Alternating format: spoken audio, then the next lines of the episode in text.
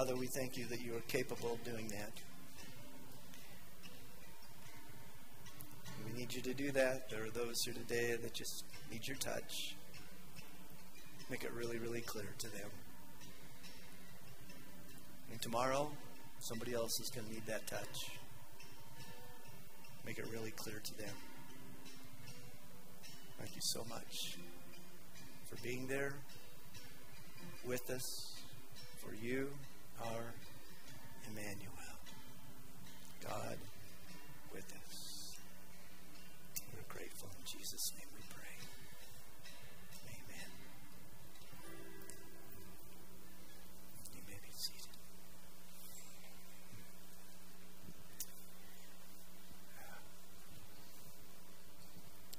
Well done, Simon and team, thank you so much for that. Just really, really excellent.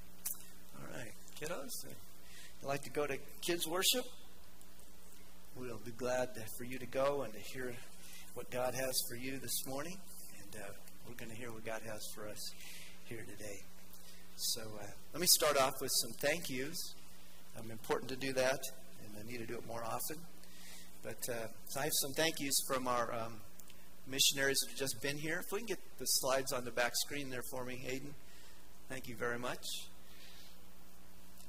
We had Warren and Carol Cheek here, and Ida was here last week. So let me just show what, what they wrote, what came back to me. All right. So from Warren and Carol Cheek with the United Indian Ministries, also Frontier School of the Bible, in LaGrange, Wyoming. And uh, I've known Warren and Carol since my days at Western Bible College, uh, 1978, in uh, the Denver area. So here's what they wrote Dear Pastor Scott and Alicia and Saints of Majestic Baptist Church, thank you so much for all you did for us the weekend of 6, 11, and 12. We enjoyed visiting with you and participating in the morning services. Your hospitality was such a blessing. Thanks for the very generous offering. Our time at Camp Salvation down by La Veta went very well as we interacted with the staff and teen campers. So uh, thank you so much, and I'll share with you more of the offerings just in a moment. And this is from Ida. Uh, Ida is from uh, Albania. Sharing together, we met her five or six years ago as we went to uh, Bosnia to see my son when they were missionaries in uh, Sarajevo. And uh, we had the opportunity to be a part of their life. Ida and Osgon, Arbion, Anya, and the third one, I can't remember her name. But uh, here's what she wrote. Thank you so much, Pastor Scott. I'm humbled. I'm so humbled and blessed by God's provision and y'all's generosity. We're going to pick that up right there. They probably don't say that in Albania. I absolutely loved experiencing your church family on Sunday. I was able to meet with Jim and Jan Satterwhite and their neighbor Barbara Cole, and then met with Dave Feemster today. Lovely people and a blessing to spend time with them. I also got an email address to add to our prayer list. Let's keep the communication open about the possibility of sending a team to Albania. Who knows what God might do there? As I was telling Dave Feemster, we will pray for you guys that God will guard and protect your community grow with you even more in unity with each other, and that He will continue to use you in Pueblo and beyond. With a grateful heart, Ida. Wow. Well done. All right, so I want to celebrate with you. My happy guy's here. I love that guy. He's just going to keep showing up. Uh, so uh, let me share. Go to the next slide if you would, Aiden. So I want to tell you, I want to share with you. We don't always give this information. I need to do it more often. But I'm telling you what you've given over the past four or five months out of your pocket, extra. Rather, over and above your general fund giving, we put the buckets out there. This is what you've given. For the Cheeks, as they were with us, so you gave $783 that day to support their ministry. For Ida and their ministry, you gave $1,428. We had during VBS, you gave $1,885. 1600 of that was given by the kids through uh, the opportunity to give through VBS, and then we had others that we were able to give to it. Other people gave that morning to be able to give to that. The McDowells were here in May, May 15th. Uh, they serve in Malaysia, Pioneer Bible Translators, and uh, you gave $1,272. Two weeks before that, the 5th, the May 1st, you gave $1,903 to the Gideon Ministry to buy Bibles to go all across the world. Student camp, you gave 10000 plus to be able to help those 52 kids go to camp, scholarship them to be able to make that possible. I don't even know the number on that. It's probably 2,000 more than that. And then also on Super Bowl Sunday, when we do the Super Bowl of Caring offering, he gave 2231 so that we could build a shed at Oakwood Estates, the mission that's taking place out there and out by the airport in the Momo Home Park. And uh, that's just over the last five months. That's just out of your back pocket and your front pocket. Yeah, I think so. I think so. I think it's incredible what the way you reach out and the way you support the mission, many missionaries. You know, we do 15% to our own cooperative pro- program, we do 4.5% to our own association, and then we support about 30 missionaries beyond that. Just like these missionaries right here, all those are missionaries that we support on a monthly basis to be able to take care of them. But I want to add to that now. Because our giving has been so good, we've been able to do some extra giving. We gave $3,000 just a few weeks ago to the IMB send relief efforts in Ukraine to be able to help our missionaries there to have money to be able to do the work they need to do to take care of those refugees that are coming out. Uh, in May, we were able to give $1,000 to Caring Pregnancy Center to be a sponsor for the banquet that's coming up on September 9th. You can sign up for that banquet. You can be a part of it. We buy the tables. We buy those tables. They're $50 a person. We have four tables. So that's 40 40 uh, people that can come. And then we buy those tables so you can give generously to be able to to be a part of that ministry. And we, certainly we know with, with things that have happened with Roe, Roe v. Wade and everything there, the opportunity now is even greater for the pregnancy centers. We have a bigger responsibility to be able to take care of ladies and men who are coming for help. So you can be a part of that and come into that. You can sign up, take the connection card, and say you want to go to that banquet. Lee Strobel is the speaker this year. Case for Christ, Case for Easter, Case for Christmas, all the books that he wrote. Award winning uh, Pulitzer Prize winner. He was a, he was a, a great uh, um, writer in the Chicago area for one of the Chicago newspapers. Was sought out to prove Christ and the resurrection did not exist. And guess what happened to him? He found that it really is true. Jesus Christ did raise from the dead, right? Came forth. And uh, so now he speaks. Now he's pastored. He's loved on people. Keep writing books. So sign up for that. It'll be great. We already have a table and a half, maybe two tables full. If you want to be a part of that, let us know. But we were able to give $1,000 today. We gave $1,000 to Crazy Face Street Ministry. Lonnie and Tammy Kynes, many of you know them. You participate in their ministries. They hit the streets and they take people from their, their despair and their difficult times, and they help them get treatment for, for addiction, and then they can be released and be, be able to serve the Lord Jesus Christ. They're doing a great job. We were able to do that. And in March, we gave $3,000 to Lake Avenue Mission. The mission team, Missouri team, was just here staying at our church this last week. Went down to see them on Thursday to see the work that God's doing down there. I mean, it's amazing what's taking place as we're revamping Lake Avenue Baptist Church, uh, given to our own association, and redoing it and, and, and painting it and putting in carpet and new kitchen. And this team was here. We gave $3,000 to help those things take place. That's where your money's going when you give to the Lord. That is so exciting to be able to be a part of a church that is so generous in your regular giving, to be able to do what we do, and then just reaching down in your pocket. We're not going to have a special offering today, all right? Just so you know. I'm not setting you up for anything today, okay? but the buckets are back there. As you go out, put your cards in there, put your offering in there. Continue to do the work. We sang a song earlier that said this. I know it's not specifically to giving, but listen. God of mercy, sweet love of mine, I have surrendered to your design. May this offering stretch across the skies, and these alleluias be multiplied. Now, I know it's talking about praising the Lord there, but it does talk about offerings, right?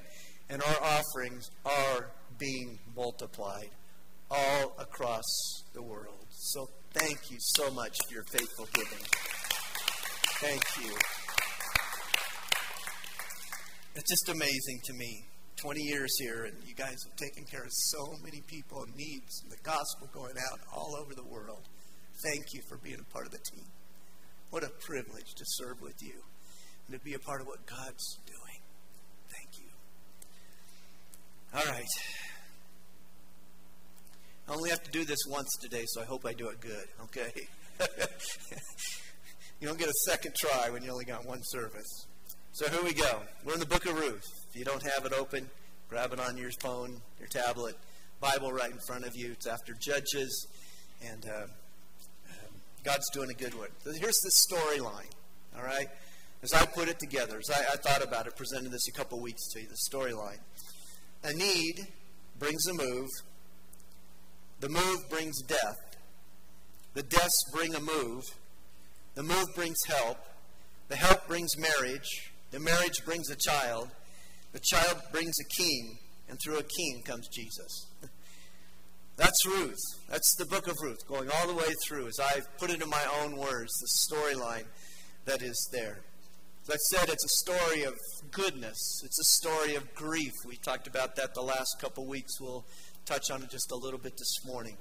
It's a story of God's grace, and it's a story of His guidance. So this morning we're going to read, and we'll start in verse 15, right in there, uh, chapter 1 of there. So while, while you're doing that, let me ask you, how did your reading of Ruth go this week? How many read Ruth this week? It's getting better. It's getting better. Well, that's because we put everybody together. That's probably it, all right? I encourage you, take the time to read through the book. Even as I was reading it last night, going through it, it's like, oh, I haven't seen that before. Hmm. Wow. Oh, yeah. Oh, I, I see. No. Oh, yeah. I, keep reading it because you're going to see new things that are going to come out to you. Underline, circle, whatever it takes to bring these things out to you. Repeated words, things like that. Just keep reading it. Take time to do it. We'll be through the book in a couple more years, okay? So you'll you'll be able to go on to something else, right? but just take the time to read the book. 15 minutes, 16 minutes. And I know God's going to use it and be valuable to you. So, we'll give you a start right here, all right? We're not going to go the whole way like we did a few weeks ago, but we'll start in verse 15 as Naomi and Ruth are together. And she said, being Naomi, See, your sister in law has gone back to your people and to her gods. Return after your sister in law. But Ruth said, Don't urge me to leave you. Or to return from following you. For where you go, I will go. And where you lodge, I will lodge. Your people shall be my people, and your God, my God. Where you die, I will die, and there I will be buried. May the Lord do so to me, and more also, if anything but death parts me from you. And when Naomi saw that she was determined to go with her, she said no more. So the two of them went on until they came to Bethlehem. And when they came to Bethlehem, the whole town was stirred because of them. And the woman said, Is this Naomi? She said to them, Don't call me Naomi. Call me Mara. For the Almighty has dealt very bitterly with me. I went away full, and the Lord has brought me back empty. Why call me Naomi when the Lord has testified against me, and the Almighty has brought calamity upon me? So Naomi returned, and Ruth the Moabite, her daughter, with her, who returned from the country of Moab, and they came to Bethlehem at the beginning of the barley harvest. Now Naomi had a relative, her husband's, a worthy man of the clan of Elimelech, whose name was Boaz. And Ruth the Moabite said to Naomi, Let me go to the field and glean among the ears of grain after him, in whose sight I shall find favor. And she said to her, Go, my daughter. So she set out and went and gleaned in the field after the reapers, and she happened to come to the part of the field belonging to Boaz, who was of the clan of Elimelech. And behold, Boaz came from Bethlehem, and he said to the reapers, The Lord be with you. And they answered, The Lord bless you. And Boaz said to his young man who was in charge of his reapers, Whose young woman is that? And the servant who was in charge of the reapers answered, She's a young Moabite woman who came back with Naomi from the country of Moab. She said, Please let me glean and gather among the sheaves after the reapers. So she came, and she has continued from early morning until now, except for a short rest. I think we'll be able to get that far this morning. I've had a little bit of fun with my outline, as you can see in the bulletin there. Tried to make it kind of a little, little uh, enjoyable. But the journey to Bethlehem is a journey. The journey to Bethlehem is a journey. The decisions have been made. Naomi says, I'm going back to Bethlehem, my home. Orpah, the sister, says, I'm going back to Moab, my home. And Ruth says, I'm going to Bethlehem with Naomi because I'm going to have a new home. The decisions have been made. I gave you this quote just a few weeks ago from Amelia Earhart, who said this The most difficult thing is the decision to act, the rest is merely tenacity. The most difficult thing is the decision to act, the rest is just tenacity. And if anybody knew that, that would have been Amelia Earhart on all that she did. Naomi and Ruth put their tenacity and they traveled to Bethlehem back to the house of bread that now has bread. Because they left years ago because the house of bread had no bread. One thing I learned from Kathy Samuel's book, Miriam, really excellent, excellent. What do you call it? Novel? Is that what it is? About Mary and and she's looking at scripture. Really, really good book. And I don't know why it never dawned on me, but when they traveled in that day, they traveled in caravans. We, we can safely assume that Naomi and Ruth didn't get on the road and start traveling all by themselves. As women, they wouldn't have done that. You know what they did? They went down to the caravan station and they bought a ticket and they got together with a group of people that were on their way to maybe Bethlehem or to other spots between where they're at in Moab and Bethlehem. My best estimate, looking at the maps, taking a little card and going, that's 30 miles, that's 30 miles, that's 30 miles. My best estimate, because we don't know exactly where they were in Moab, but best estimate I can come up with is about 100 miles. Okay, so that means, I don't know, seven to ten days. You're doing 15 to 17, 18 miles a day, which is a, roughing it pretty good, right? So seven to ten days, let's just say. 100 miles, somewhere in there, seven to ten days. And of course, it depends on how many rest areas they had to stop at, and McDonald's they had to stop at too, right? On their way to get there. You're having fun. Good. This is good. I'm connected. Because I've had fun with this this week. It's just amazing to me that, that they do that. They traveled like that. Uh, today I'm going to Lake City, Colorado, afterwards. I'm taking my seven grandkids. It's about 250 miles or so. But you know, we, we just get in a car and we have plenty of places to stop and get food and everything else. Here in this day, they don't have those things. And they do these journeys and they travel together to be able to get to where they're going. That's why I say the journey to Bethlehem is a journey. This is not easy to do. Now, as one author says as I was reading through this, uh, Gordon Fee, and guys in Thursday morning or Thursday night or Wednesday night Bible study will recognize that name because he's a guy that we look at all the time as we look through the book of Revelation. He says this you have to remember this is a narrative. And a narrative, as this person is writing, they don't give all the details. I mean, it wouldn't be four chapters if they did right? They don't give all the details. What they do is, under the leadership of the Holy Spirit, as they're recalling what took place here, they give the details that are really, really important to what they want to develop as the Spirit is guiding them. And so we don't have all the details here. We have to read between the lines to come up with some of those. But, but I can't say this. As we go into chapters 2, 3, and 4, it's going to get more detailed than what it has been in chapter 1. They get to Bethlehem. And I put the welcome in Bethlehem is interesting. the welcome in Bethlehem is interesting. So the two of them went on, verse 19. And when they came to Bethlehem, the whole town was stirred because of them.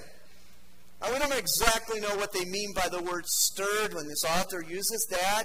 Uh, excitement, it could have been excitement. It could have been uh, uh, kind of the whoa, what's going on here? The whole town. Now, now remember, probably at this time, the whole town is about a thousand people. Okay, I didn't like Pueblo West, 33,000, you know, 634 people. Pueblo, 100,000.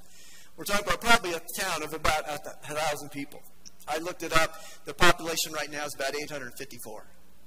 Now, I've been to Bethlehem, and I can tell you this about Bethlehem. There's a lot more people than 854 people there. Because there's about 19 buses there every day going into the church where they believe Jesus was born. Okay? Like I'm going to Lake City today and 400 people in the wintertime. There'll be about 1,500 people there today. Because it's July 4th and all the Texans are there and the Oklahomans are there. they're getting out of the heat and they're coming to the cool, right? It's a small town. Some of you know that small town. You grew up in a small town. Matter of fact, a thousand might have been a big town to you, right? But it's a small town. But the whole town knows something about her. says the women are, I think, he says the women are curious. They say, Is this Naomi? it's been at least 10 years. Remember this. It's been at least 10 years since they've seen Naomi, and she's probably aged a bit with the deaths of her husband and two sons. And take this into consideration. She just made a seven to ten day journey back. I'm sure that she doesn't look as nice as she would like to look after seven or ten days, a hundred miles traveling during that time. Naomi replies, What? Don't call me Naomi, pleasant.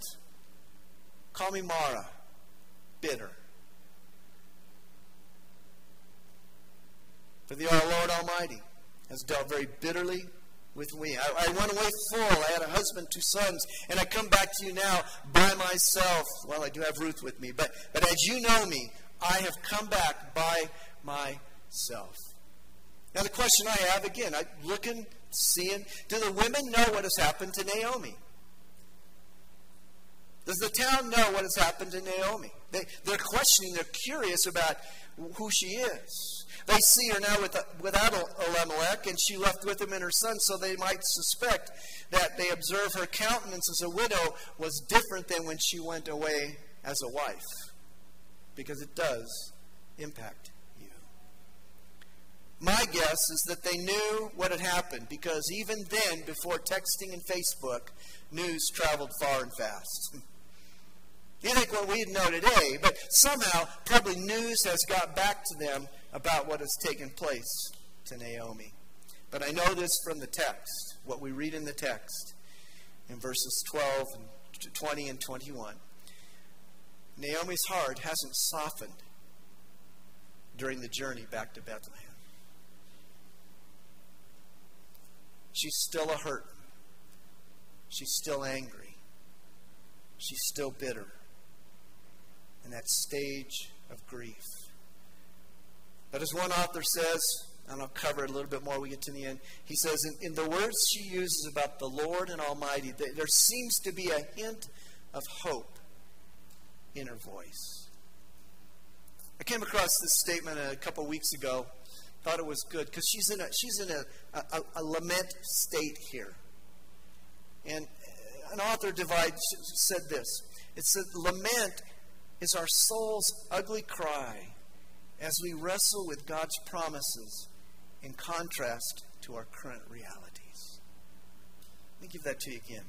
Lament is our soul's ugly cry as we wrestle with God's promises in contrast to our current realities. We just spent a couple weeks talking about that, but, but it's still there as we work through the things that you're working through and, and I'm working through. We lament. We ask God why. We go before Him as our cry before Him as we wrestle with Him about what has taken place in our lives. The arrival in Bethlehem is, to say the least, interesting. But the arrival in Bethlehem is also at harvest time, as it says in verse 22 they came to Bethlehem at the beginning of the barley harvest. The barley harvest would have taken place in April, late April, or May. Wheat harvest comes after that, but that's when they would harvest barley that was before them. And talking about the barley harvest sets the stage for chapters 2, 3, and 4. The mention of Boaz in chapter 2, verse 1. Now, Naomi had a relative of her husband's, a worthy man of the clan of Elimelech, whose name was Boaz. The mention of him there sets the stage for what's going to happen in chapters 2, 3, and 4. Had a little fun with this. And I'll tell you this that both Ruth and Boaz are going to be outstanding in the field during the barley harvest. you guys are on today. This is good. Stay for the second service, okay? It'll be even better. They're going to be outstanding in the field in the barley harvest. Now, think of this. Again, just, just thinking about this. The first chapter, the first chapter encompasses at least 10 years. It says that they were there at least 10 years. But as we go through chapters 2, 3, and 4, it probably just encompasses a few days, even maybe a few weeks at the most You can see how much more detail is coming into chapters 2, 3, and 4. But, but again, thinking through chronologically through a book, thinking about how much time it takes. We, we read it, it takes us 15 minutes to read it, and we go through it, and we, we don't think through the fact, man, there's a lot right there, but it took 10 years for that to happen. And now, in the next three chapters, it's going to happen probably in three or four days, maybe two or three weeks. It's going to happen quickly. Everything that this author thinks we need to know that God was guiding them to know. Fourth thing, the arrival of Boaz is in the Lord's time. The arrival of Boaz is in the Lord's time. It introduces him. He's a relative or a kinsman. We're going to talk about the kinsman redeemer more as we get into it. That's the first thing it says about him. It says he's a worthy man of the clan of Elimelech. It could be meaning a man of wealth. It could be a man of reputation, a man of valor. I think it means this as it characterizes what we see of Boaz that he's a man of worthy character, godly character. And Boaz, as I said in our first sermon, the name itself means swiftness. And he's going to be swift. He's going to get things done. More on Boaz as I conclude the sermon. Now back to Ruth. She's the newcomer to Bethlehem who wants to work to support she and her mother in law Naomi. Ruth means what? Loyal friend. Loyalty. And we see that in what she says in chapter 1, verses 1 15, 16, and 17. I'll go where you go. I'll stay where you stay. I'll die where you die. I'll be a part of your life. And let judgment come to me if I don't do that. Man, that is a real commitment. Ruth says, Let me go to the field and glean to pick up the leftover grain. As they would harvest those crops by hand, no big combines to be able to take care of them that day, there would be things that would be left over. And in the law, the Mosaic law, there was this provision that said, don't pick up all the gleaning. Leave some there. Why? Because the foreigner, the alien, the widow, the orphan, the one who doesn't have a family, they need this food. So leave it so they can come behind. That was what gleaning was. So they could come behind and get what's left and bundle it up and work to have it a part of their life and for their family. Now, she goes out to the field. It's hard work, it's difficult work, and it could be dangerous. Because, one, she's a woman, she is unknown, and she is a foreigner. Somebody could seek to take advantage of her in the field. So Ruth gives her permission. She goes, and Ruth gets going to the field. She does the work in the gleaning of the field, and it says in verse 3 that she set out, went, gleaned in the field after the reapers, and she, quote, happened, unquote, to come to the field belonging to Boaz, who is of the clan of Elimelech. She didn't know him yet. She knows know doesn't know who this is. You see, the, the author's setting us up for this soon to be encounter with Boaz, the relative of her father in law. And, verse 4, although it does not use this word, but I think you can see it, and behold, Boaz, I'm inserting a word here, two words, just happened to come to his field that day. Oh, just happened, huh? Hmm. By now, I know that you're saying with me, I think it was more than just happened. I think it was God's guidance because this is a book about God's guidance. Boaz is a trusting man, as we see him in verse 5. Boaz said to the young man who was in charge of the reapers, He'd hired good men, good men to take care of his fields. Whose young woman is this? And the servant who is in charge of the reapers, that's emphasized. Boaz, a man of trust. She's the young Moabite woman who came back with Naomi from the country of, of Moab. She said to me, Please let me glean and gather among the sheaves after the reapers. So she came, and she's continued from early morning until now, except for a short rest.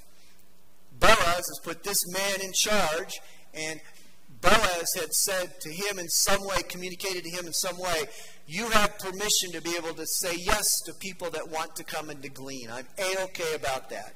That's a good boss. That's a good boss. He delegates. He's got good men, part of him, and he trusts them to do the work. Fourth, the study today, for today, is for this time. For today. For us today. Here's what I see in the passage. Number one, Naomi is still struggling with the losses she suffered, still angry with God. But as one author points out, I mentioned this earlier, there is a hint of hope. You see my outline there. I put this she's hoping on. You might use the term holding on, but I'm going, she's hoping on in the midst of this. She refers to the Lord. But she goes back. She said to them, Don't call me Naomi, in verse 20, chapter 120. Don't call me, call me Mara, for the Almighty, that's the Hebrew word Shaddai, which means powerful one or mountain one, the one with all power. El Shaddai. Amy Grant sang that song back in the 80s, sang it at our wedding, 1982. For the Almighty, El Shaddai, has dealt very bitterly with me. I went away full, and the Lord, Yahweh, has brought me back empty. Don't call me Naomi when the Lord has testified against me, and the Almighty, the powerful one, the one who makes the mountains, has brought calamity upon me. Now, although she's in a lament here and, and she's saying God has allowed this to happen, I, I think, as one author says, there's hope there. She's still calling on the name of the Lord, even though it's not in the praise and the alleluias, but it's recognizing that He's a part of her life, even in the hard times. She's hoping on in the midst of the difficult. Maybe that's where you're at today. Maybe your lament does have the Lord's name in it, and it's not all out of fun and games and everything, but it's there for you, and you're hoping on, you're holding on to Him because you know what He can do. You know He allows these things the Lord gives and He takes, Job says, right? We know that these things come, but you know that in those things that come, He's still there for you. As I prayed earlier, He is Emmanuel, God with us. Let's try that again. He is Emmanuel, God with us. There's hope. There's hope. Secondly, thinking about Boaz. What does it say of Boaz? He is a worthy man. As I said before, I think it's talking about his character, who he is in his character. We're going to learn a lot more about him as you read each week in chapters 2, 3, and 4. But I love that term. He's a worthy character. He's a man who is worthy. That's a description every man should seek. Amen, brothers? Every one of us should seek to be called worthy men because it certainly beats being called a worthless man. a worthy man. Every one of us, every brother here, women too, but every man, we should, we should move that way that we would be called worthy by God that we're worthy of his our characters worthy of him and brings honor to him and, and brings the joy to his heart. I notice again how he treats his workers in verse 4 and 5 he comes to them and he says to them the lord bless you. Lord bless you. He doesn't come to them and say how many bundles have you made today? How come you're not working hard enough? What's going on around here Get with it. Things need to be done around here. I've been watching you. No. He comes to his workers. This worthy man comes to his workers with a greeting that says, The Lord is involved in this, but I also want him to bless you because of your hard work. Man, that's a good boss. That's a good boss. Recognizing they need encouragement, recognizing they need some sustenance in word, encouraging words to help and to encourage them and to help them do it. Now, I'm not saying that as a boss or as a supervisor or a manager, however you're involved, that we don't hold people accountable to do the job they're supposed to do. We have that authority to be able to do that. But we do it with gentleness and with care and with concern and grace. And Boaz demonstrates it there. There is a time to, to speak boldly and straightforwardly, of course. But we do it because we care and we want the good of the people around us. I read this this week. A man named, um, maybe you know him, I hope you don't. He's an ex mob boss. so probably you don't know him. But what you know, we we know the mob mafia used to be here in Pueblo, probably still is. But this guy was in New York. His name is Michael Franzese. He's a former second generation member of the Colombo Italian American mafia crime family in New York. And because he was in that family and because he did things he shouldn't have done, he got sent to prison. And you know what happened in prison? Somebody gave him a Bible. And he started reading that Bible. And guess what happened to him once he started reading that Bible? He got saved. He came to know Jesus Christ. And his life has changed. And here's what he had to say about being a worthy man. He said this Jesus was direct when he had to be, but he had a knack for communicating with gentleness. Today, our culture seems to celebrate men who speak their mind and pull no punches as if being a bully is an admirable trait. On the contrary, Jesus himself said, Blessed are the peacemakers, for they shall be called sons of God. An admirable trait is to walk into a room with people that are there that you're working with and to encourage them and to say something like, The Lord bless you. Thank you for your serve. I'm glad to be a part of your team. And then there might be a time to say, Let's go to work. But to do it in a way that communicates gentleness and grace and care and concern, even when you have to be bold and straightforward with those who are working with you. Now, I, I think this, I think you probably can understand by the reaction when he said, The Lord bless you, the workers said back to him, No, the Lord be with you, I'm saying. And they answered, The Lord bless you. I've got to kind of go mixed around there. Second service, I'll do better on that. All right? But something's happened here. Think about it. He says, The Lord be with you. And they answer what? The Lord bless you, right?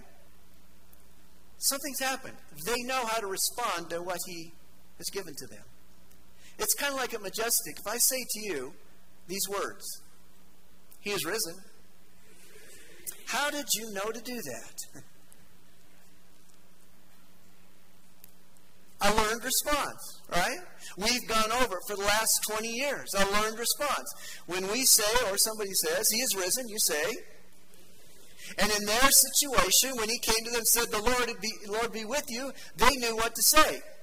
The Lord bless you, right? They knew to do that. Man, that's sharp. That's good leadership. Not to demand it out of them, but because there's respect, they learn a worthy response that brings honor to Him, brings honor to the Lord, and brings honor to themselves. What a beautiful thing in there. And as I was looking at that and thinking about that, I realized, I realized a few weeks back I have not said to you, I love you in a long time.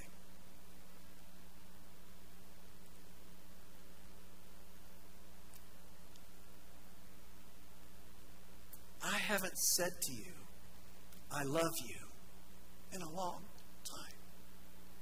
And I'm sorry for that. You need to hear that from me. And as I was thinking about that over the past couple weeks, I was reminded of reading about Pastor Dee Duke in Jefferson City, Oregon. He's one of my heroes. He's the man that prays for two or three hours a day. That's guided my life to be a man like that, to pray. And when he stands up in front of his congregation, every sermon, he says to them, I love you. And you know what they say back to him? I love you. Because here's what their website says Expect to hear I love you from Pastor Dee Duke at the start of each sermon, and for the congregation to say it back. This is a reflection and affirmation of our commitment as a church to love one another. I love you. And I'm glad to serve with you. What a privilege to be a part of your lives and you to be a part of my life. I am so So I think you need to hear that more often from me. you can hold me accountable to that. To say to you more often, I love you. And I think that's a part of what Boaz is doing here. Saying to his workers, I love you. We're part of each other's lives. We're a team together. We're making things happen because the Lord is a part of our lives. Boaz is a worthy man. Ruth is quite the servant. As she loses her life with her sister Orpah in Moab to take on a new life with her mother in law Naomi in, in Bethlehem. It's significant. She said, I'm going to go with my mother in law. I'm going to start a new life. Your people are going to be my people. Your God's going to be my God. I'm sure she, she said as they wept together, I'm sure as Orpah went back to Moab, I'm sure there was a sense of grief and of loss that came to her. But she said, This is what I'm going to do. I'm going to serve here. This is where I need to go. God has a new life for me. I'm choosing this new God. I'm the God Almighty, El Shaddai, Yahweh. I'm choosing Him to follow Him. Jim Elliot, many of you know the story of Jim Elliot is being martyred in 1956, the Auca Indians in Ecuador. Kind of put it this way he said that he is no fool who gives what he cannot keep to gain that which he cannot lose. You are no fool if you will give up your life to gain his life because you can't lose that life. God's life. You're a wise man to do that, a wise woman. And that's what Ruth does. She loses her life to go and to find God Almighty with her mother in law. I think it's interesting as I was looking through this passage that in, in chapter 1, 16 through 18, where Ruth says, uh, Where you go, I'll go. Where you stay, I'll stay. Your people will be my people. Your, my God will be your God. She's saying to her mother in law, I'll go with you. But now in chapter 2, verse 2, she says, I'll go for you when she goes to glean. I'm going with you to Bethlehem, but now I'm going to go for you to help provide for us. Some of you know that. Some of you know that decision you've made in your life to, to do something and to, that's difficult and that's hard, but you need to do it. Maybe like um, taking care of somebody who needs to be taken care of because they need to be taken care of, and you're the person. Not easy to do. You have to lose your life, in a sense, to be able to do this. To be able to serve where you say, you know what? This is what I want to do, but this is what I need to do. I will go and do this because God has called me to be a servant. Thank you for all you 67, every day, 67 people that were here on Vacation Bible School. You gave up a week to be able to serve the Lord and help kids find Jesus Christ. That they were created and designed and empowered. These workmanship, created in Christ Jesus to do good works, which God prepared in advance for them to do. Ephesians 2.10, our text. Another part of missionary Ida's, Ida, I'm sorry, Ida's how you say it. Um, here's what she wrote in this message to me in her thank you. She said, Thank you for the challenging message as well. I was personally encouraged to consider my choices. Am I like Naomi? choosing what's comfortable and known for me? Or am I like Ruth, choosing to trust God even in the unknown? I want to be like Ruth, faithful and trusting. And I was encouraged by your action points too. Move towards God. It's an action of the will. Take a step closer to Him.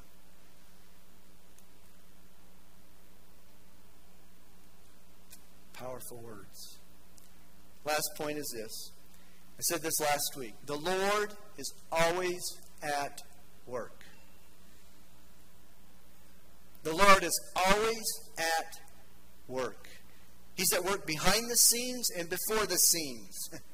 he guided Naomi and Ruth to leave Moab at the right time. He guided them to Bethlehem at the right time, the harvest time, to provide for them. He guided Ruth into Boaz's field at the right time to meet Boaz. He guided Boaz into their lives at the right time, as we'll see in chapters 3 and 4, to further provide for them. God is always at work in your life. We might not see it all the time. I understand that. But He's always working, like I said, behind the scenes and before the scenes to do what He wants to accomplish in your life and in my life.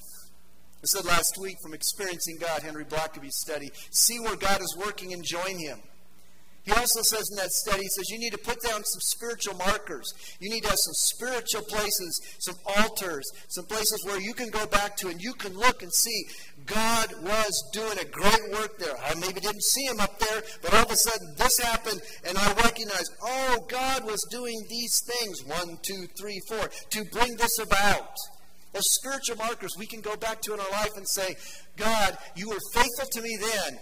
And when I look back and see that you were faithful to me then, I know you'll be faithful to me then in the future too.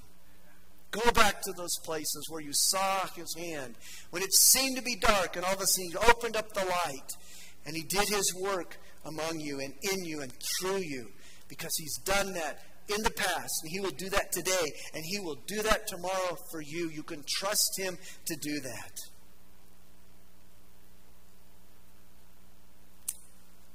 Let him break through today. I love that song. Breakthrough. That is such a good song. Let him break through with his amazing grace today. Just like he did his work right here in guiding Naomi and Ruth back to Bethlehem just like he did in coming back at harvest time, just like he did in guiding her to the fields, and she ends up, she just happened to end up in Boaz's field. And just Boaz just happened to show up that day. God was working. God was guiding. And in his grace and in his amazing grace, he was doing his work. That's the story of Jesus Christ his coming to be with us. His working out this plan to come and to be a part of us and to put on flesh and to dwell among us and to show himself that, yes, he is a good teacher. Yes, he was a healer, but no, he came to be the Savior. That's why he came. And just as we look at this story, we see how God came at the right time, in the Lord's time, and at the harvest time, and at the right time. We see that with what Jesus did. Here's what it says in Galatians chapter 4.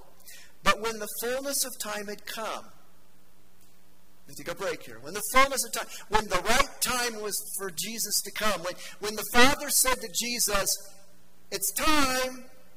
Remember, I always tell you I know when Jesus is coming back again the second time? When the Father says so, right? Whenever that is, but when the Father says, that's what he goes. And that's what happened here. Jesus said, or God said, Father, it's time, the fullness of time. It's the time to go.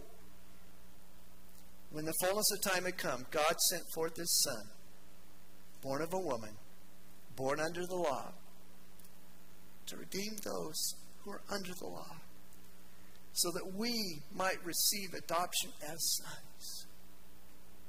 And because you are sons, God sent His Spirit of His Son into our hearts, crying, What? Abba, Abba, Abba, Father.